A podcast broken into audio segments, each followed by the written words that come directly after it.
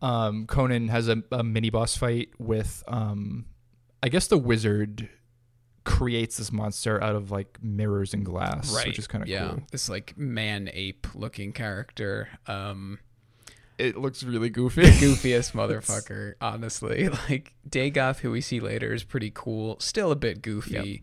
If that is maybe like an S tier Power Rangers villain, this is very much like a. I'd maybe give it a C, sloping towards a D tier. Yeah, it's um, it's wearing the same red cape because I, I think the wizard like took off his little cape and put on put it on this monster. No, because actually he's he's still wearing the red cape too. Yeah, it's. It, I mean, it's kind of him. It's kind of like his avatar, like a projection of him, sort of.